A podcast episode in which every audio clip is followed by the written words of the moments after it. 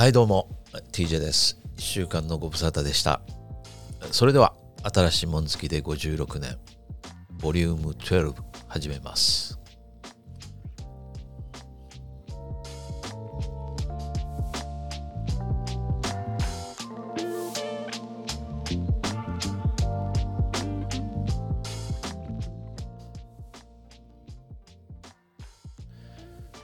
先週は皆さん、どんな1週間だったでしょうか。私にとってはですね、皆さんに報告すべきことっていうのは2つあったんですね。1つは DJI から新しい FPV ドローンっていうのが発売になったんですね。これは非常に興味深いんですけども、もう1つがですね、先週1週間アメリカ株が、大暴落。大暴落っていうとちょっと大げさですね。去年のその2月から3月へかけてのことを考えるとそこまでじゃないんですけども、でもかなり大きく下げたということで、日本のマーケットもそれにつられて同様に下げていますので、日本の方も感じられた方は多いと思うんですけども、そういう非常にきつい1週間だったということですね。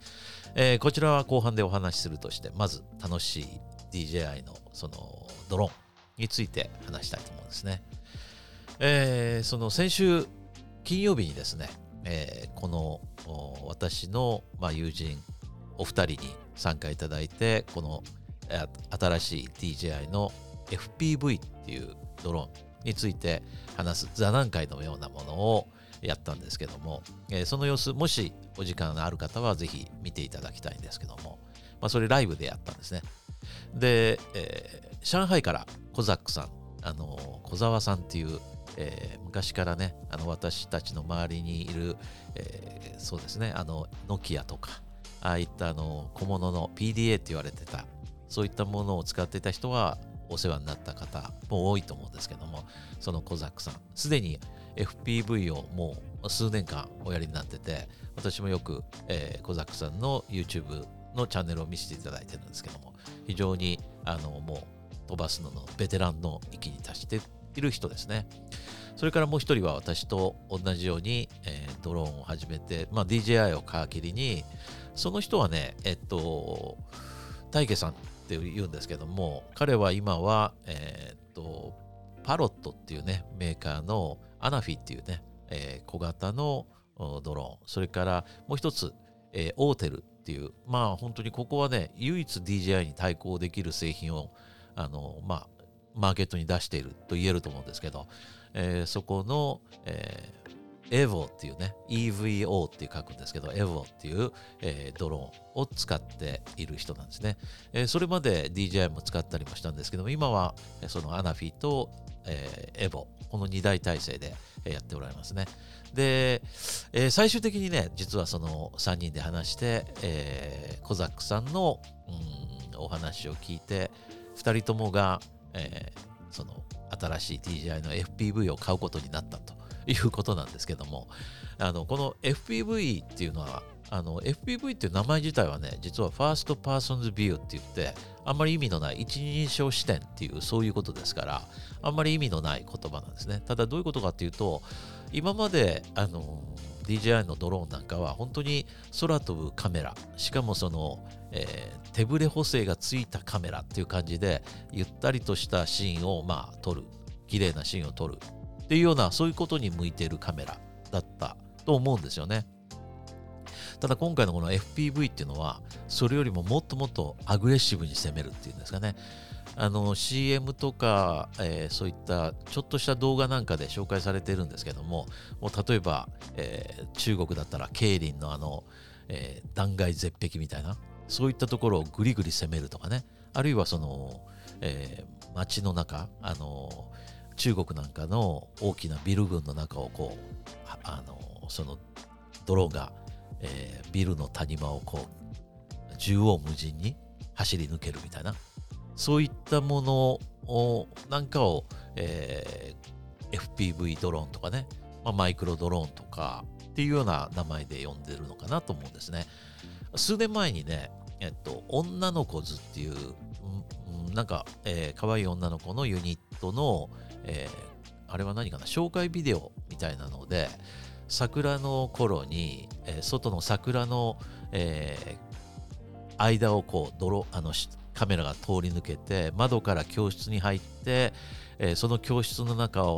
にいる女の子をこう、ギリギリのところですり抜けながら紹介していくっていう、そういうのが話題になったことあるんですけども、あるいはね、もう一つ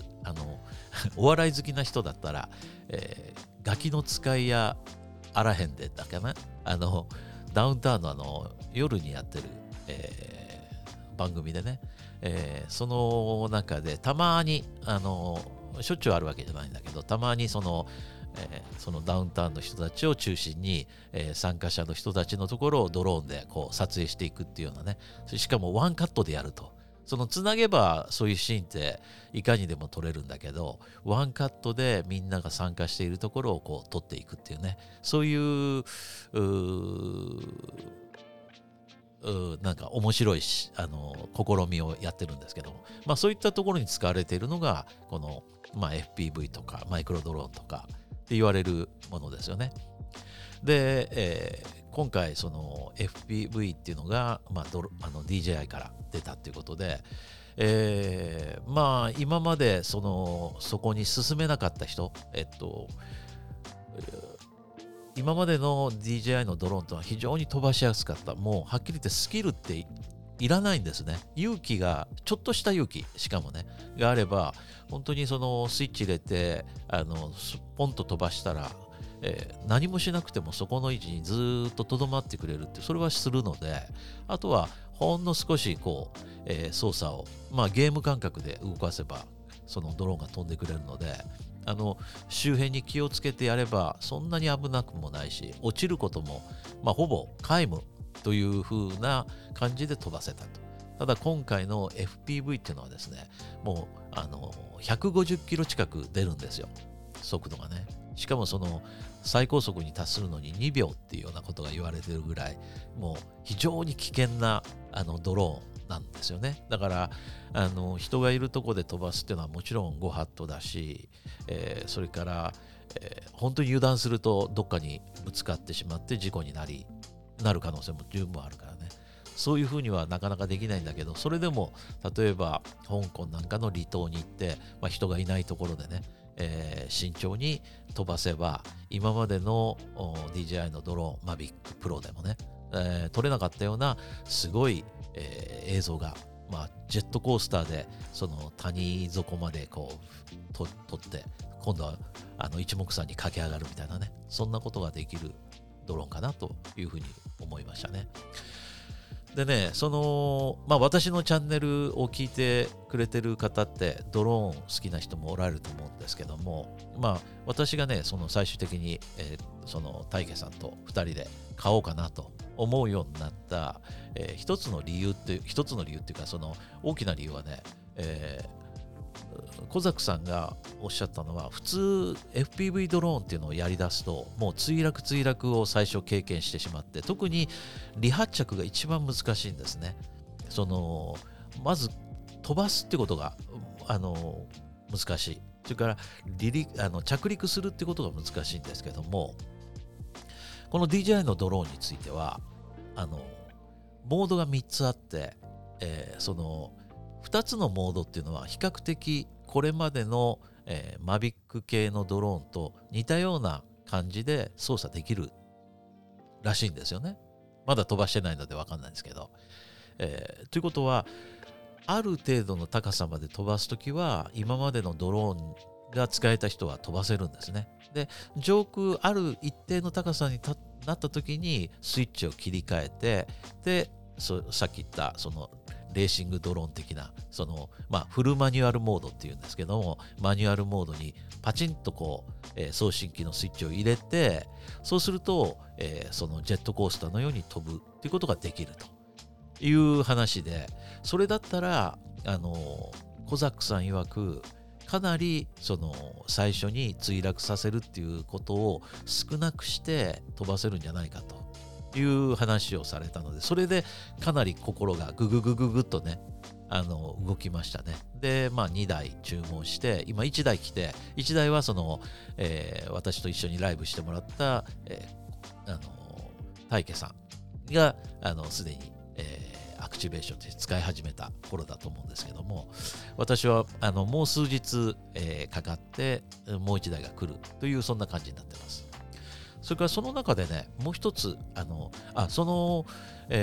イブをね見ていただくのが一番いいんですけども、ライブ私の今回のこの、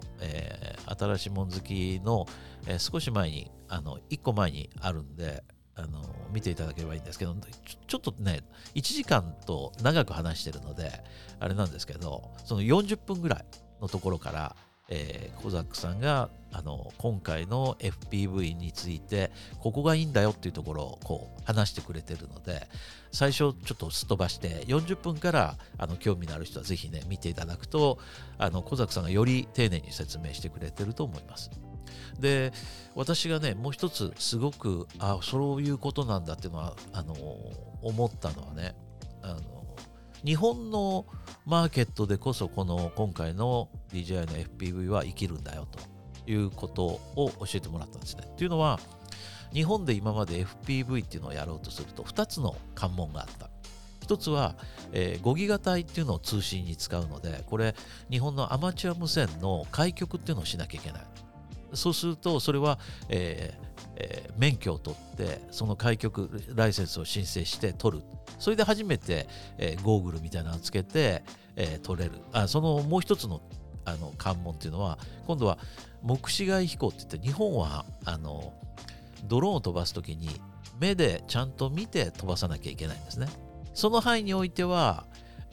ライセンスもいらないし、まあ一応普通に、素人の人が自分の趣味で飛ばすってことは許されてるんですけども、この目視外飛行といって見えないところを飛ばすっていう場合には、これは、国土交通省というところに申請を出してその許可をもらわなきゃいけないんですね。でそれについてはその2つの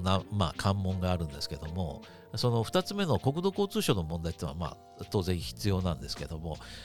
今回の FPV は日本向けにはですね 2.4 ギガっていうそのアマチュア無線が不要な状態で飛ばすことができるんですね。なもんでその一番ややこしいその無線局の開局みたいなそんなところがすっ飛ばせるので、国土交通省への申請っていうのは日本で飛ばしている人の多くがそれをすでにおやりになってるんで、その申請さえできれば、目視外飛行でそれを飛ばすことができるということなんで、目視外というのはゴーグルをつけるってことで直接そのドローンを見ることはできないので目視外ってことなんですね。距離を飛ばしてドローンが見えないっていうこともそうなんですけども、そもそも、ゴーグルをつけて、カメラの映像を目の前に表示するって、それがもうすでに目視外ってことなんですけど、そういうことでね、その大きな難関一つをすっ飛ばすことができるってことで、香港はその無線局開局とかそういうことをしないで飛ばせる国なんですね。で、アメリカなんかもそうだと思うんですけど、日本はそういうちょっとしたそのルールがあるので、日本の場合にはそれが飛ばせるっていうのはすごく大きななんていうか、足かせがなくなったというか、そのハードルが低くなったっていうんですかね。ということなんですよというふうに教えてもらったんで、それは日本の人にとって大きな進みやすくなる話だとは思いますね。ただもちろんその冒頭で言ったように、この非常に墜落させやすい機体なので、そんなに誰にでもお勧めするということはないですけども、非常に、今までのそのややこしい無線がないということでのメリットはあると思いますね。それからやっぱり何といってもそれで得られるその豪快な映像を考えるとね、やっぱりそこはやってみたくなるということで、私の場合はそこに進んだということなんですね。今後ねそのあたりを、いっぺんに飛ばせるってことは絶対不可能なので、まずはシミュレーターをやって、これDJI がねすごくいいシミュレーターを出してくれてて、飛ばすことなく、ゲーム感覚でその辺学べるので、まずはその辺を、やって学んで、次は、それではなくて実機を飛ばすんですが、そのさっき言った、そのノーマルモードっていうか、そのフルマニュアルじゃない、これまでの DJI と同じ感覚で飛ばせるっていうモードで飛ばして、で相当慣れてから最後にマニュアルモードっていうのを試したいと、そのあたりをねずっと今後動画で紹介していければなというふうに思ってます。まあその辺交互期待っていう感じなんですけどもね、ということでね、まず本日の1曲目を聴いてください。その後にね、今回後半は先ほど冒頭で言いましたけど、ちょっと、最近の、マーケット、アメリカのマーケットですね、その辺についてちょっと先週言葉が足りなかった部分があったと思ったんでお話したいと思います。それでは、1曲目聴いていただきたいと思います。曲名はね、これ、ダイバージェントっていう曲で、歌ってるのはちょっと読みにくいですけど OOYY で OOYY っていうんでしょうかね、ということで1曲目聴いてください。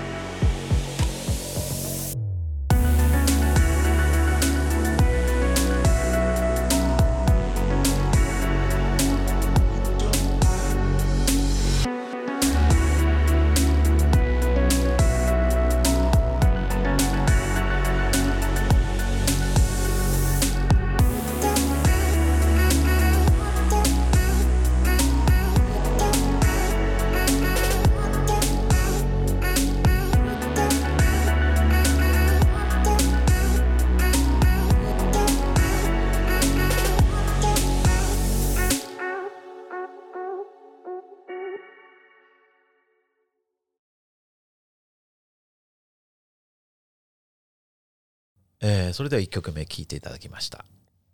前回の新しいもん好きで56年を聴いていただいた時にアメリカ株についてちょっとお話したんですね。その時に面白い話として私が言ったのは、去年コロナがこう世の中に出てきて不安定になり、それから業績なんかもこうどんどん落ちてくる、経済も不安定になって、不景気になりつつある。そんな時に株価は史上最高値をつけた。ところが今今度はワクチンができて、それが世の中にその接種が進んでいってコロナがだんだん落ち着きの気配を見せてくると、今度はそれに応じて今度は株価が下がってくるっていう、この世の中実体経済と株価の乖離が甚だしいというよりも正反対なんじゃないかっていうお話をした時に、ちょっと私も言葉足らずだったと思ったのは、そのきっかけとなったのがね、実は、このコロナが、ワクチンによって抑えられるっていう気配が出てきた時に、今アメリカの国債ですね、10年ものの国債の金利がバーンと跳ね上がったんですね。それまで 1% 程度だったのが 1.5 とか 1.6% もあるぐらいまで、もう1日2日でこうポンと跳ね上がったことがあったんですけども、そうなると、国債あるいは債券をやっている人たちは大慌てですね、それを売ろうとしたということで、その金利が上がったことによって市場がちょっと戸惑って混乱をして、で金利が上がるイコールですね、株価っていうのはシーソーの関係にあるので株価は下がってしまうものなんですね。それで実は株価がこう大きく下がった、つまり、世の中の景気が良くなってインフレ懸念が出て金利が上がるイコール実は株価が下がるということで、これまた株の世界では常識とされていることなんですけども、それがきっかけだったということで、その部分の細かいことをちょっと説明し忘れてたかなというふうに思ったんですね。ちょっと補足しときます。それでその時にね、私の今、参考にさせていただいている広瀬さんっていう方のお話をしたんですけども、この米国株なんかをやってる人にはもうかなりメジャーな人なんて知ってる方も多いと思うんですけども、そのじっちゃまと言われるその人をね、私はすごく尊敬してるというか、いつもその方の言ってることをまずは勉強するようにしてるんですね。ただですね、その方もYouTube を見てるとかなり紳士的なんですけども、Twitter ではですねかなり暴言を吐くというかですね面白いんですよ。とにかくもうけなす時には相手をもう完膚なきまでに叩きのめすっていうですね、明日のジョーのカールスル・リベラみたいな、そんな感じでボコボコにやっちゃうっていう、そういう人なんですよね。で、それも含めて私は面白い、知識の幅の広さとか経験値がもう他の人では太刀打ちできないっていうふうに思うんですよね。その辺が私は尊敬するところなんですけども、これね、そういうのを見てて、ちょっと思い出すのはね、私はずっとその IT の仕事を香港でしているわけですけども、 IT の仕事をしているとお客さんによってはね、ある部分私の知識を超えている人ってたくさんおられるんですね。例えばコンピューターの仕事をしていると、実は、コンピューターそのものだけではなくて Windows、 それから Apple の、コンピューター、それからネットワーク、それから他の通信、プロバイダー、いろんなことを知らなきゃいけないんですけども、例えばその Windows のデスクトップのコンピューターに関しては僕なんかよりもはるかに深い知識を持った人っていうのはいるんですよね。ただ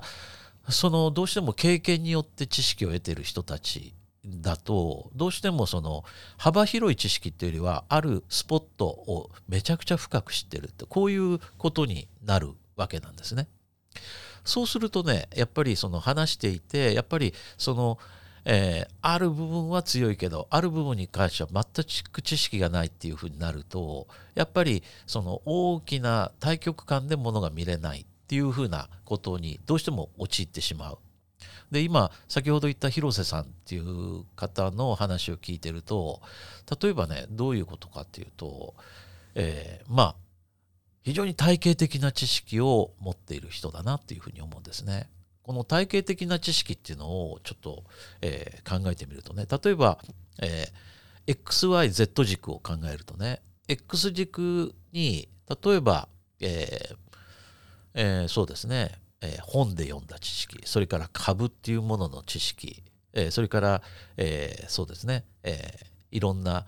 仕事をしていく中で、上司や先輩やっていう方から教えられた知識っていう、そういったものをX 軸にとって、今度は仕事をしていく中で自分が経験していくってことを Y 軸にとっていきますよね。そうするとその X 軸と Y 軸の中でいろんな経験がたまり、それから他の人の知見を自分が取り込んでいってさらに深める。それから実際に自分でまたアカデミックな勉強をして X 軸を深めていくっていうようなことをして、その X と Y の平面がどんどんどんどんその自分の中で取り込まれていって知識も増えていくと。さらに今度は Z 軸に時間を取り込むとね、例えばその自分が仕事を始めた時から引退するまでのその例えば40年間のそのを Z 軸に取ると、さらにその平面の、XY 軸の平面、それを今度は、ずっとその期間歴史がさらにそれを深めていく、そういう感じで XYZ 軸全てにおいてそこに何かが詰まっているという、そういう感じを僕は受けるんですね。で、例えば何か僕なんかは例えばもう本当に株なんかやったことがない、そういう人間が去年アメリカ株でワクチンっていうのの株のことをこう知ろうとして勉強したと。そうするとワクチン株に関してはそれなりに調べたし、それなりに勉強もしたんである程度の知識が身についた。でもそれってすごいたくさんの株がある中の株のストックがある中のほんの数株のことしか知らないわけですよね。しかも時間軸っていう意味で言うとほんの半年の話しか知らない。そうすると新しい何かトピックスが出てきた時に、私はもうその経験の中で判断することってまずできないわけですよね。しかしこの広瀬さんを見てると、実はその前回もちょっと話しましたけど3時間ぐらいライブをされるんですよ。で2時間半は質疑応答なんですね。でライブですからそのチャットみたいな形で、視聴者がこう質問をすると。ですからそのもう本当その瞬間に出てきた質問なんですけども、それに対して非常に的確な話をポンポンとされていくわけですよ。そういうとこ見てるとやっぱりその XYZ をしっかりと頭の中に入っている人だからこそ、新しい何かがポンと出てきた時にそれに対してもう縦板に水のようにねスラスラと、それらを解説していくことができるということを、その辺を見た時に他に株のことを話している人って YouTube でもそれから Twitter でもたくさんおられるんですけども、そういう人を見てるとやっぱり XYZ のどこかがやっぱり足りてない、欠けてるなと。ですから何かのトピックスが出てきてそれについて僕は疑問だなと思ってその人を見た時に所詮は薄っぺらいなと思ってしまう。しかし広瀬さんはその辺がしっかりとしているバックグラウンドがあるなっていうふうに思うわけなんですね。ただですね、さっき冒頭に言いましたように発言がかなり過激なんですね。もし興味あったら前回の概要欄に広瀬さんの YouTube と Twitter のリンクを貼ってますけども、見ていただくと分かるんですけど、ちょっと追って数日間見るとところどころめちゃくちゃ過激で誰かをこき下ろすというシーンもあったりすると思うんですよね。その辺をね多分見てる人で気分が悪くなっちゃう人ももしかしたらおられるかもしれないですけども、その辺は一つのエンターテインメントだと思ってみれば非常に面白い方だなという気がすると思うんですよね。ということでね、今週もねまだその金利が上がったことによる、株のその変動ボラティリティがかなり高い状況がまだ続くとは思うんですけども、じっくりとねその辺見ていきたいなと思ってます。ということでね、今回はこの辺にしたいと思います。それではね、最後エンディング曲ですね、A Sing Along っていう曲で、OTE フューチャリング Milva。 それでは最後の曲聴いてください。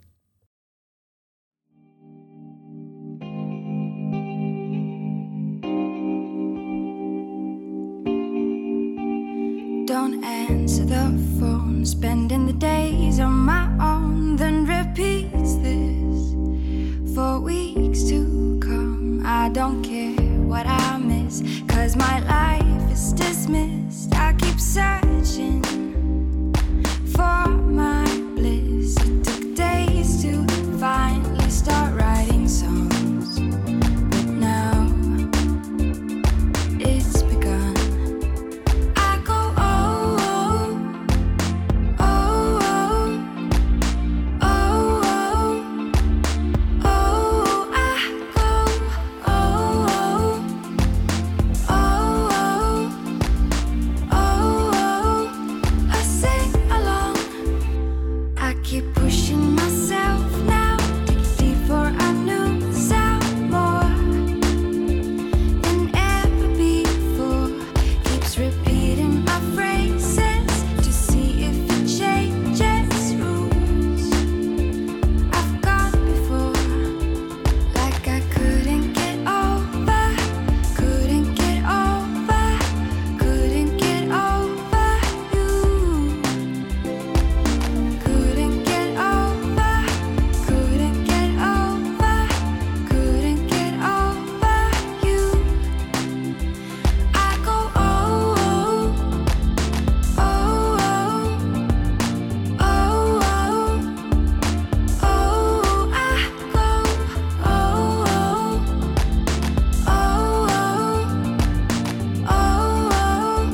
I sing along. But the look in your eyes when you told me goodbye is the one